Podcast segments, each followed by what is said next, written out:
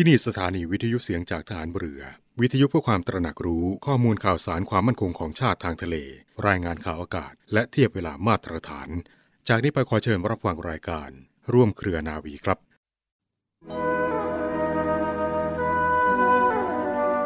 การที่จะให้ปราศจากอคตินี้เป็นสิ่งที่ยาก เพราะจะต้องบังคับจิตใจของตัวเองอยู่ตลอดเวลา ทั้งในขณะที่ปฏิบัติงาน ทั้งนอกเวลาปฏิบัติงาน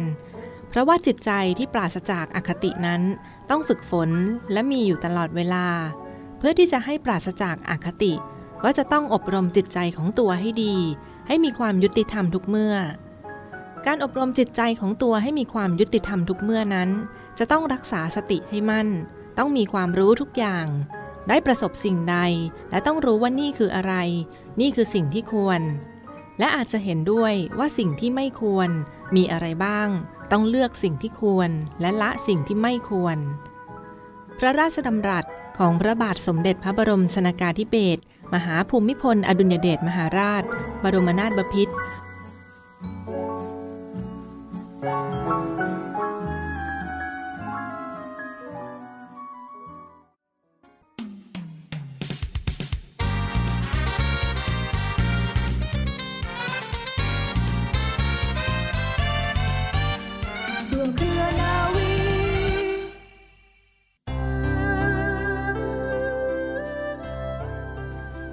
ไม่อ่อนน้อม ไม่ชนะใจคน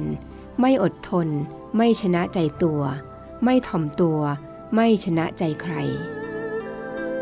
สวัสดีค่ะคุณธราคะมาแล้วนะคะรายการร่วมเคลนาวีค่ะ เริ่มต้นกันแล้วนะคะแหมเริ่มต้นวันนี้ เชื่อแน่ว่าหลายท่านเป็นช่วงที่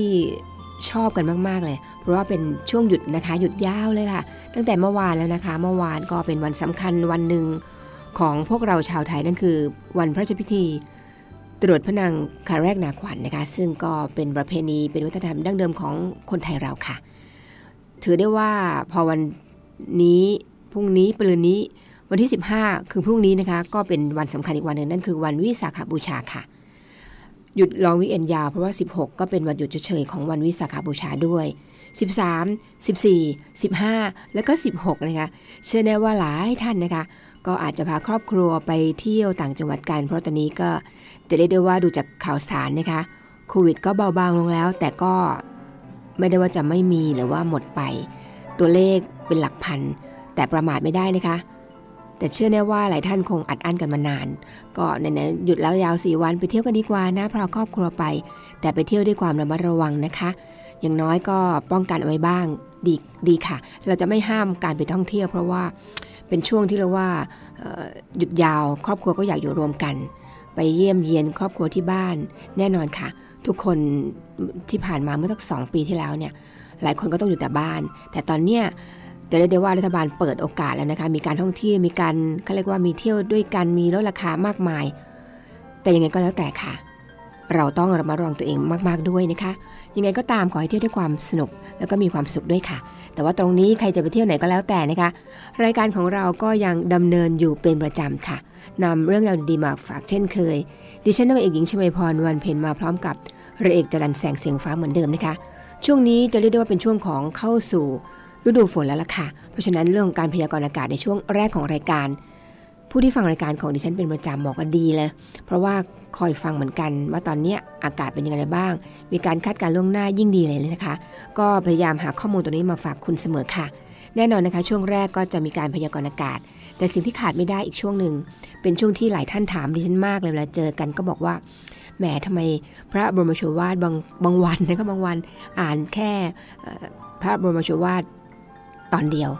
ก็ต้องขอบอกว่าเวลามันมีจำกัดนะคะ ช่วงเวลาของเรามีประมาณแค่ 25 นาทีเท่านั้น ก็แบ่งช่วงให้มันสมน้ำสมเนื้อค่ะ แน่นอนค่ะช่วงกลางรายการเราก็พลาดไม่ได้เหมือนกัน วันนี้นำเรื่องราวสาระน่ารู้ เกี่ยวกับกรมหลวงชุมพรเกียรติดมศักดิ์นะคะ ซึ่งอีกไม่กี่วันข้างหน้านี่แหละค่ะ วันที่ 19พฤษภาคม จะเป็นวันคล้ายวันสิ้นพระชนม์ของพระองค์ท่านนะคะ ช่วงกลางรายการก็นำสาระน่ารู้เรื่องนี้มาฝากกันค่ะ พลาดไม่ได้เช่นกัน และช่วงท้ายก็เป็นช่วงของข่าวประชาสัมพันธ์ ความเคลื่อนไหวของกองทัพเรือเรานะคะ หรือว่าหน่วยงานอื่น ๆ ที่นำมาให้เราประชาสัมพันธ์ให้คุณผู้ฟังได้รับทราบกันค่ะ และที่ขาดไม่ได้อีกอย่างหนึ่งหลายท่านที่ตามรายการก็บอกว่ารอฟังตอนท้ายรายการเช่นเคยค่ะ นั่นคือคำคม จะเป็นอะไรนั้นคุณอย่ามุนเคลื่อนหนีไปไหนนะคะ เดี๋ยวได้ฟังคำคมกันแน่นอนค่ะ แต่ช่วงนี้ขอพยากรณ์อากาศกันก่อนจากกรมอุตุนิยมวิทยาค่ะ เขาบอกว่าช่วงนี้นะคะคุณผู้ฟังจนถึงที่ 16 เลยล่ะค่ะ ลมตะวันตกเฉียงใต้ พัดปกคลุมประเทศไทย ทะเลอันดามันแล้วก็อ่าวไทยทำให้บริเวณดังกล่าวนะคะยังคงมีฝนตกต่อเนื่อง แล้วก็มีฝนตกหนักบางพื้นที่สำหรับคลื่นลมบริเวณทะเลอันดามันนะคะแล้วก็อ่าวไทยเนี่ยจะมีกำลังอ่อนลง โดยมีคลื่นสูงประมาณ 1 เมตร บริเวณที่มีฝนฟ้าขนองสูงมากกว่า 1 เมตรค่ะ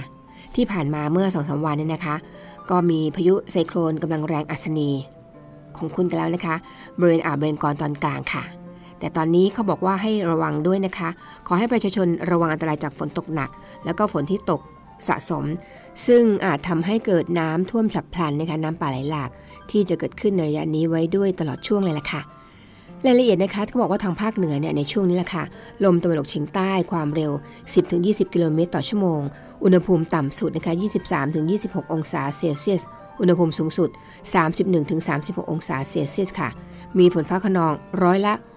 60-70 ของพื้นที่ตลอดช่วงเลยนะคะ ในส่วนของภาคตะวันออกเฉียงเหนือค่ะ มีฝนฟ้าขนองร้อยละ 40-60 ของพื้นที่ อุณหภูมิ 22-26 องศาเซลเซียสนะคะ ในช่วงนี้และเช่นกันค่ะ ลมตะวันตกเฉียงใต้ความเร็ว 10-20 กิโลเมตรต่อชั่วโมงค่ะ ส่วนภาคกลางนะคะมีฝนฟ้าขนองร้อยละ 70 ของพื้นที่ตลอดช่วงเช่นกันค่ะ อุณหภูมิ 22-26 องศาเซลเซียสนะคะ อุณหภูมิสูงสุด 33-36 องศาเซลเซียส ในช่วงนี้เช่นกันนะคะลมตะวันตกเฉียงใต้ความเร็ว 10-20 กิโลเมตรต่อชั่วโมง ในส่วนภาคตะวันออกค่ะมีฝนฟ้าขนองร้อยละ 40-60 ของพื้นที่ตลอดช่วงเช่นกันนะคะ ภาคใต้ก็มีฝนฟ้าขนองร้อยละ 60-70 ของพื้นที่เช่นกัน ส่วนภาคใต้ฝั่งตะวันตกนะคะ มีฝนฟ้าขนองร้อยละ 60-70 ของพื้นที่เช่นกันค่ะ ส่วนกรุงเทพมหานครและปริมณฑลค่ะ มีฝนฟ้าขนองร้อยละ 40-60 ของพื้นที่ตลอดช่วง อุณหภูมิต่ำสุดนะคะ25-28 องศาเซลเซียส อุณหภูมิสูงสุด 32-36 องศาเซลเซียสค่ะในช่วงนี้เช่นกันนะคะ ลมตะวันตกเฉียงใต้ความเร็ว 10-20 กิโลเมตรต่อชั่วโมง ก็อย่างที่บอกไปเลยนะคะ ขอให้ระวังในเรื่องของฝนตกหนัก ฝนตกที่สะสม ซึ่งอาจทำให้เกิดน้ำท่วมฉับพลัน น้ำป่าไหลหลากที่จะเกิดขึ้นในระยะนี้ไว้ด้วยตลอดช่วงค่ะ นี่ก็เป็นพยากรณ์อากาศจากกรมอุตุนิยมวิทยานำมาฝากให้คุณได้รับทราบกันในช่วงต้นรายการของร่วมเคลนาวีเสมอค่ะ คุณผู้ฟังคะในช่วงนี้เป็นช่วงจะเรียกว่าฝนฟ้าขนอง เพราะฉะนั้นต้องรักษาสุขภาพดูแลตัวเองให้มาก ๆเลยนะคะ มาถึงคำพ่อสอน ของพระบาทสมเด็จพระบรมชกาธิเบศรมหาภูมิพล อดุลยเดชมหาราช บรมนาถบพิตรที่หลายท่านรอฟังกันอยู่ค่ะ ถ้าเรามาดูในตัวเราเอง ร่างกายของเรา เรามีแขน มีขา มีหัว มีลำตัว มีอวัยวะต่างๆ ทั้งภายนอกภายใน ถ้าส่วนใดไม่สอดคล้องกัน เราก็บอกว่าไม่สบาย ป่วย แล้วคนเราที่จะมีความสบายจริง ๆ ก็หาเวลาน้อย ต้องนึกถึงว่าทุกส่วนของร่างกายของเรา จะต้องทำงานให้พร้อมกัน ให้มีความสามัคคีกัน ถ้าไม่มีความสามัคคีกัน ร่างกายของเราต่างคนต่างทำหรือต่างส่วนต่างทำงานของตัว ก็ไม่สามารถที่จะทำงานได้ ถ้าดูเฉพาะกาย แต่ว่าอีกส่วนก็มีใจคือ จิตใจของเราซึ่งจะต้องทำงานเหมือนกัน เพื่อที่จะให้สอดคล้องกับร่างกาย ระราชดำรัสของพระบาทสมเด็จพระบรมชนกาธิเบศรมหาภูมิพล อดุลยเดชมหาราช บรมนาถบพิตรพระราชทานแก่คณะบุคคลที่เข้าเฝ้า ถวายพระพรชัยมงคลเนื่องในโอกาสวันเฉลิมพระชนมพรรษา ณ ศาลาดุสิตดาลัย เมื่อวันพระศัสบดีที่ 4 ธันวาคม พุทธศักราช 2523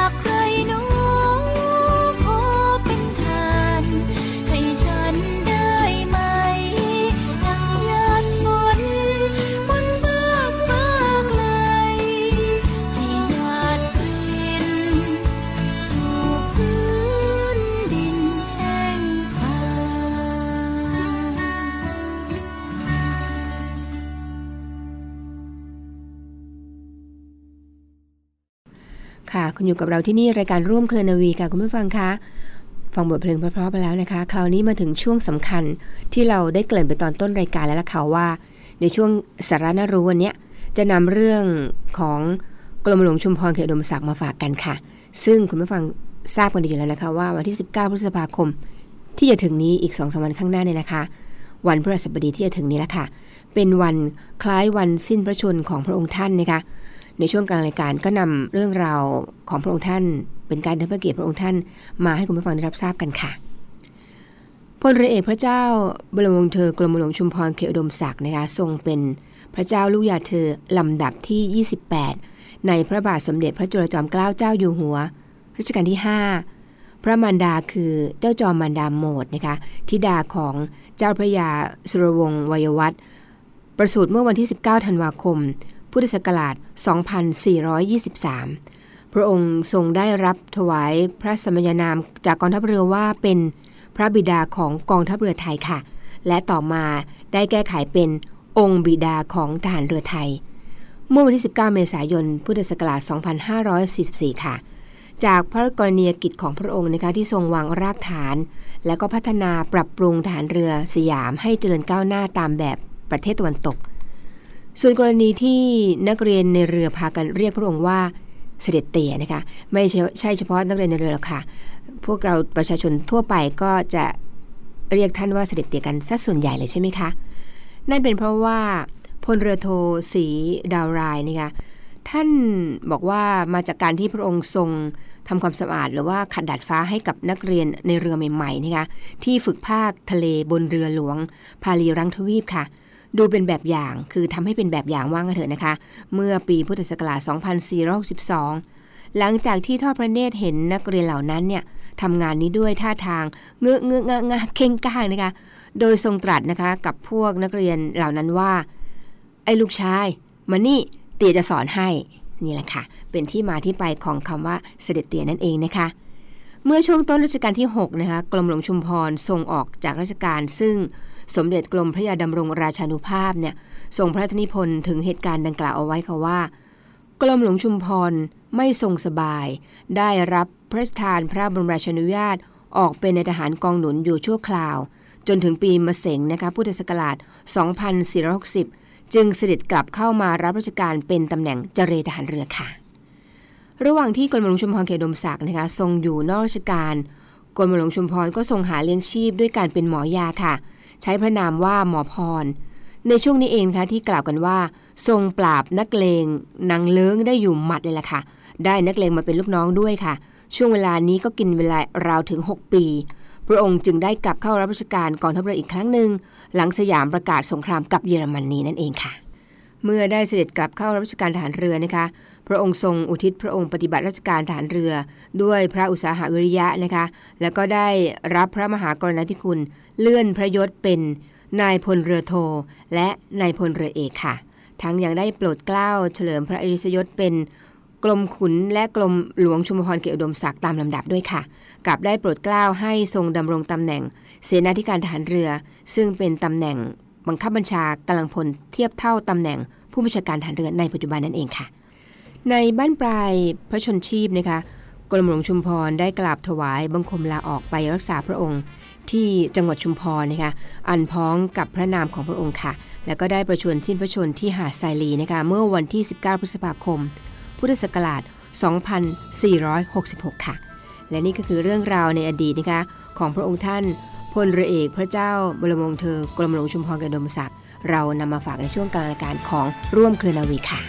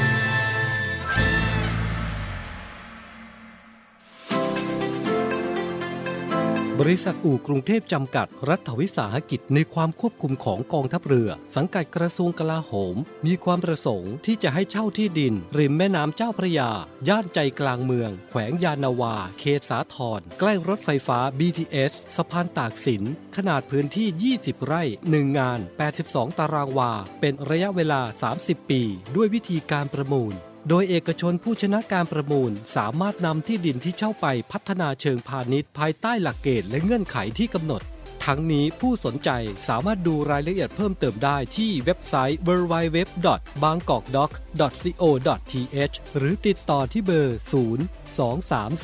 2307 8576 ต่อ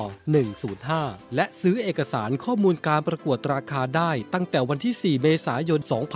2565 จนถึงวันที่ 18 พฤษภาคม 2565 ในวันและเวลาราชการ